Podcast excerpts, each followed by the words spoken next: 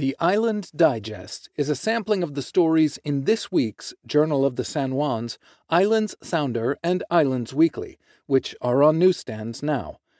The May 17th edition is brought to you by Orcas Center. I'm Caleb Summers. Headlines from the week of May 17th, 2023. Vikings' first track team sprints toward state. Pace of growth stirs county turmoil.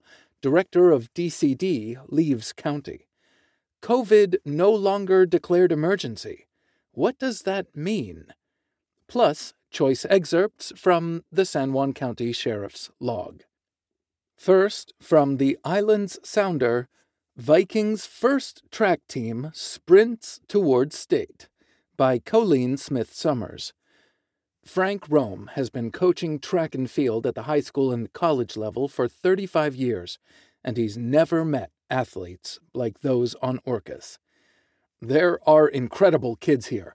They are some of my all time favorites, said Rome, who has helped lead Orcas High School's first track team. They are resilient and positive. We go to track meets off the island, and they're like, yeah, this is what it is. They deal with it so well. They have a great work ethic and a really nice culture of caring about each other. Orcas Island High School welcomed its very first track and field program to the spring sports season. In 2015, Phyllis Henningsen and her late husband, Bob, donated $1.2 million to the school district to build and maintain a track. The project was completed in the summer of 2020 but the echo of students' footsteps pounding on the polyurethane didn't occur until this spring. Once we came out of COVID and the school board voted on it, creating a track team, in January, it's been a rush to pull things together, Rome said. We're moving towards the end of the season, and it's gone really well. Track and field is an individual sport that includes foot races, jumping, throwing, and pole vaulting. It is considered one of the oldest athletic competitions.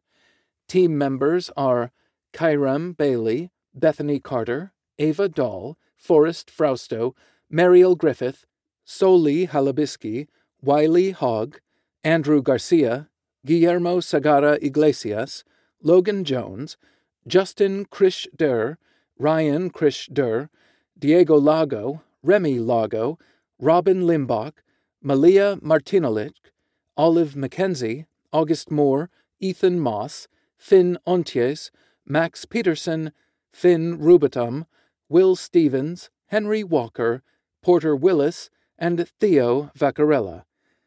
Carter, who is a discus thrower, and triple jumper Diego Lago are both ranked third in the state. A number of Vikings on the team are ranked number one in the district. Those who make it into the top six at the qualifying meet on May 18th will head to state playoffs. For the past five years, Mike Culper has helmed a cross country team for the school. He came on board as the head coach of the track program, but has had limited involvement due to health issues. We do have members of the cross country who are on the team, but there is also a cross section of students who have no background in it at all, Rome said. A lot of the kids who were in cross country are actually not long distance runners. They are sprinters or discus throwers. The sport itself of track and field allows kids of all different athletic skills and body types to find their place. Rome and his wife, who are former teachers, have been visiting Orcas for the past two decades. They moved here from Idaho after the pandemic and purchased Clever Cow Creamery. In addition to Rome, the athletes have been coached by Islander John Hain, the youth pastor for Orcas Community Church. Teachers Kelly Carpenter and Jennifer Johnston have launched a middle school track program, building a strong base for future teams. Track and field is different from any other sport here because it takes a lot of people to run a good track program, Rome explained. If there are people on this island who have a background in track and want to learn more and help us coach these kids, we need all the help we can get. Even if you don't have a background and just want to help, reach out. For a long term program to flourish, it takes tremendous effort. From the Journal of the San Juan Islands, Pace of Growth Stirs County Turmoil. Director of DCD leaves county. By Toby Cooper. Frustration over delays, inconsistencies, and unwelcome surprises in building permit approvals has spilled into public view.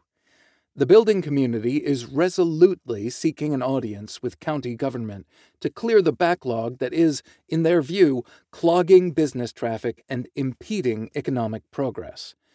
Speaking to a standing room only crowd in the Eastsound Fire Station on April 26th, Tracy Betcher of Gen J Inc., Orcas Island's leading consultant in matters pertaining to marine and upland permits, declared this meeting is not a bitch session. It is intended to clarify issues people are having with the permitting process so resolutions can be found. On May 5th, County Manager Mike Thomas abruptly removed San Juan County Department of Community Development Director David Williams from his post, citing that his and Williams's visions for the department did not align. Thomas announced a search for a replacement and designated Health and Community Services Director Mark Tompkins as interim director. During the April meeting, despite Betcher's caution, numerous complaints and case histories were aired to show a pattern of delays and abuses at the Department of Community Development. Council Chair Cindy Wolf and members of the Eastsound Planning and Review Committee also joined the conversation. Accompanying Betcher to the podium was Jason Hensel, a veteran DCD inspector and a member of Gen J's consulting staff. Hensel's own recent separation from DCD, though clouded in detail that neither party will discuss, renders him uniquely qualified to now serve as de facto ombudsman for the Orcas community of builders.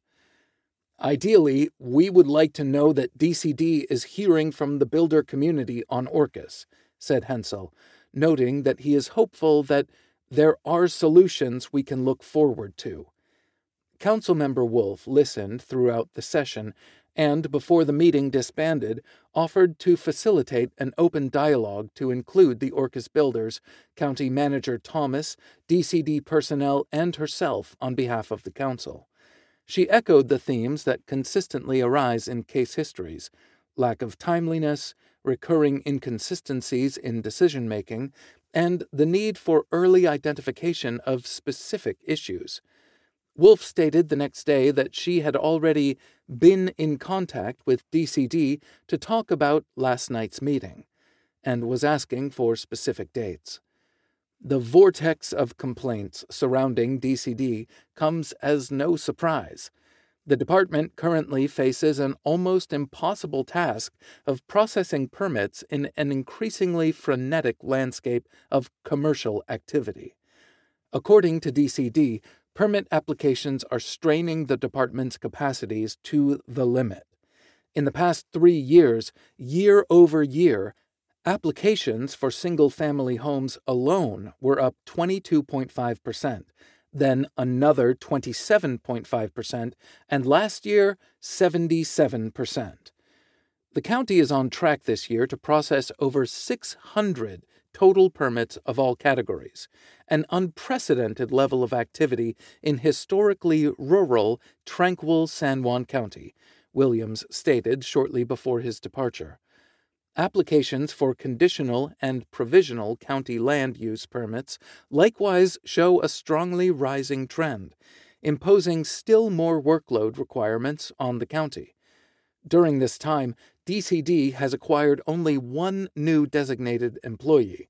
Former chair of the San Juan County Planning Commission, Sheila Goquin, became alarmed this year when Williams repeatedly canceled all commission meetings going back to February claiming there was nothing to decide, even as permit activity was setting records.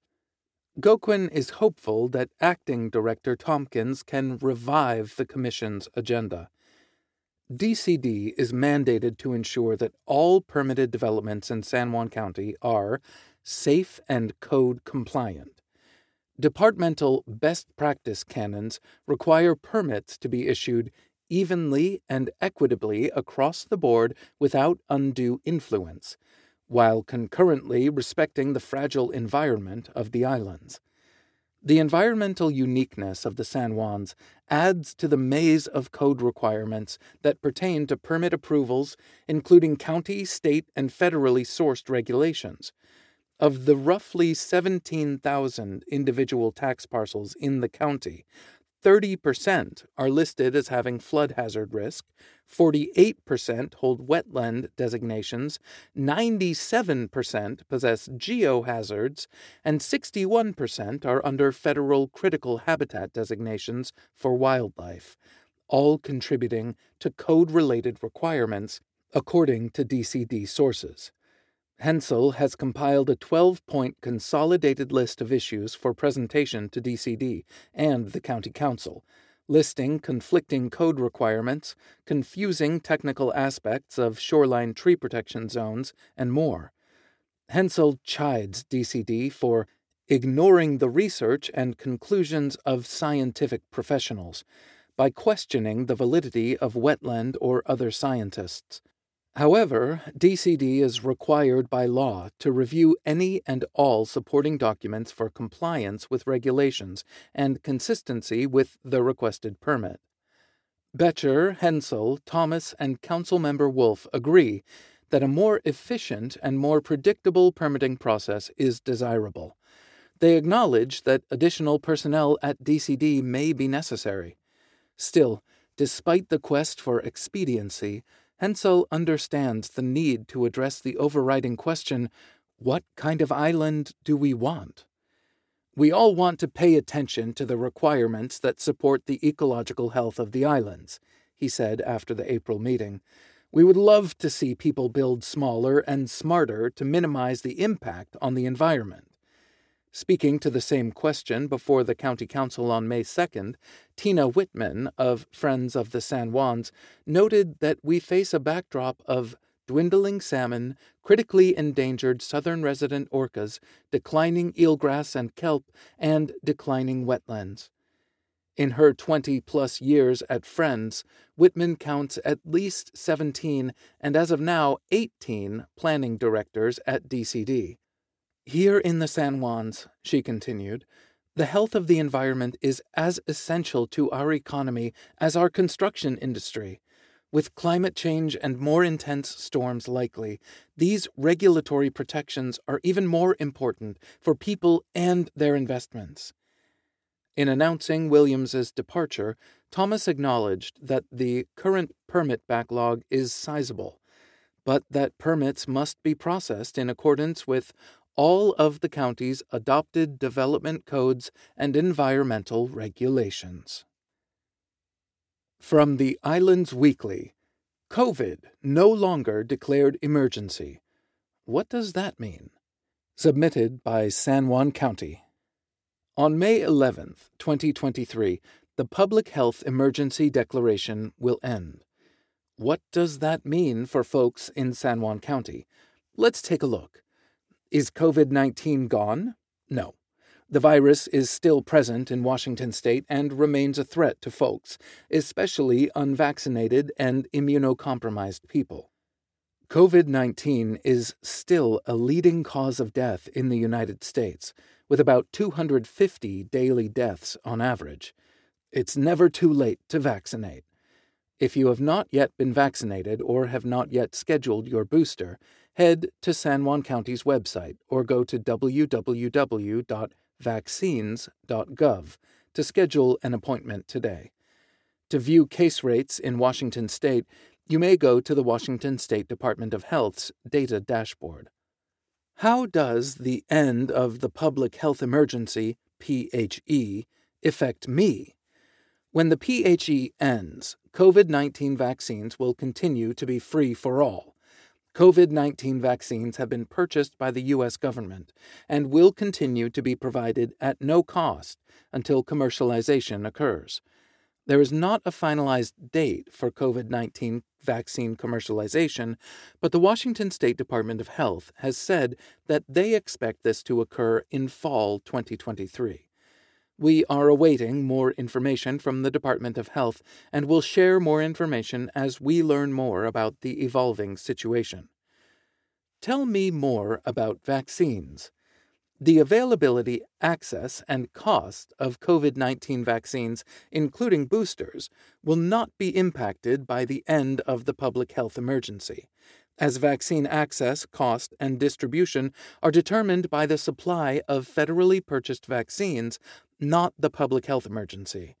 As long as the federal government's supply of vaccines lasts, COVID 19 vaccines will remain free to all people, regardless of insurance coverage.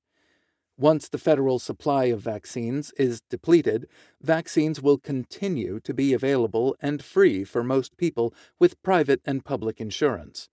San Juan County Health and Community Services, HCS, is a part of the Vaccines for Children VFC, and adult vaccine programs, which offer free vaccines to all children and un and underinsured adults.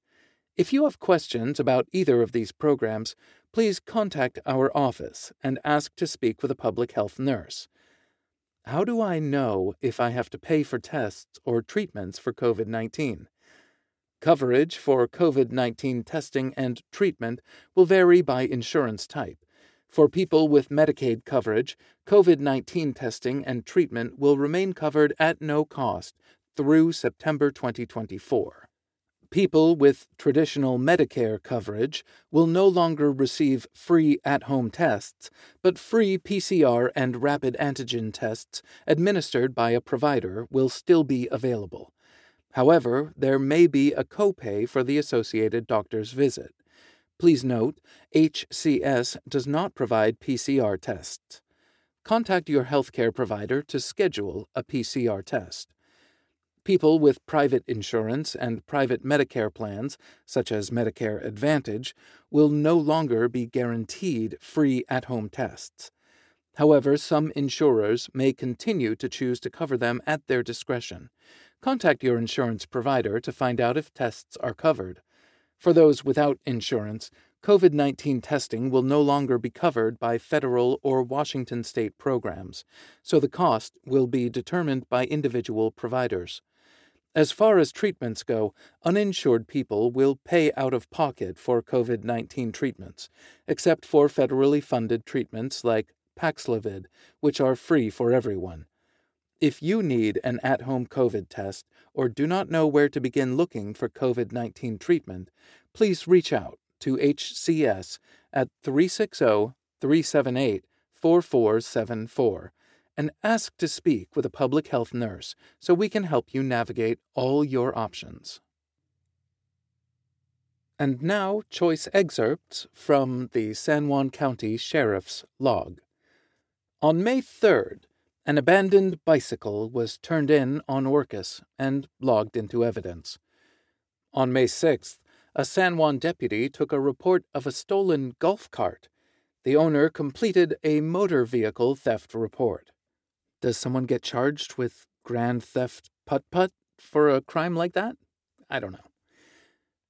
Lopez deputies were dispatched to a domestic disturbance Though the suspect fled the scene on foot prior to the arrival of the officers, the suspect's dogs led deputies to his location under an overturned skiff on the beach, and he was apprehended without incident. Oh, those poor confused dogs. On May 8th, a Lopez resident requested a welfare check on their neighbor.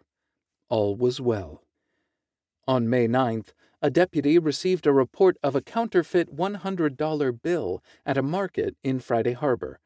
The owner thinks he received the bill in a series of sales he made on Craigslist. The bill was taken and booked into evidence. A deputy on San Juan received a report of fraud. The victim reported that her computer was taken over, and she talked to someone claiming to be MSN Security. The deputy called the number and talked to someone who was clearly trying to scam people. My question is what did they talk about? This concludes the May 17th edition of the Island Digest. This edition is brought to you by Orcas Center. Orcas Center is your place for fun and intrigue this spring with live concerts, performances, art openings, and more. To check out upcoming events and purchase tickets, visit www.orcascenter.org. Thank you for listening to the Island Digest, a small sampling of what's in your local print newspapers this week. The Journal, Sounder, and Weekly rely upon advertising, subscriptions, and donations to support our mission of high quality community journalism. To contribute, visit our websites or email publisher Colleen Smith Summers at csmith at soundpublishing.com. Thanks for tuning in, and come back next week for more local news from San Juan County, Washington. I'm Caleb Summers.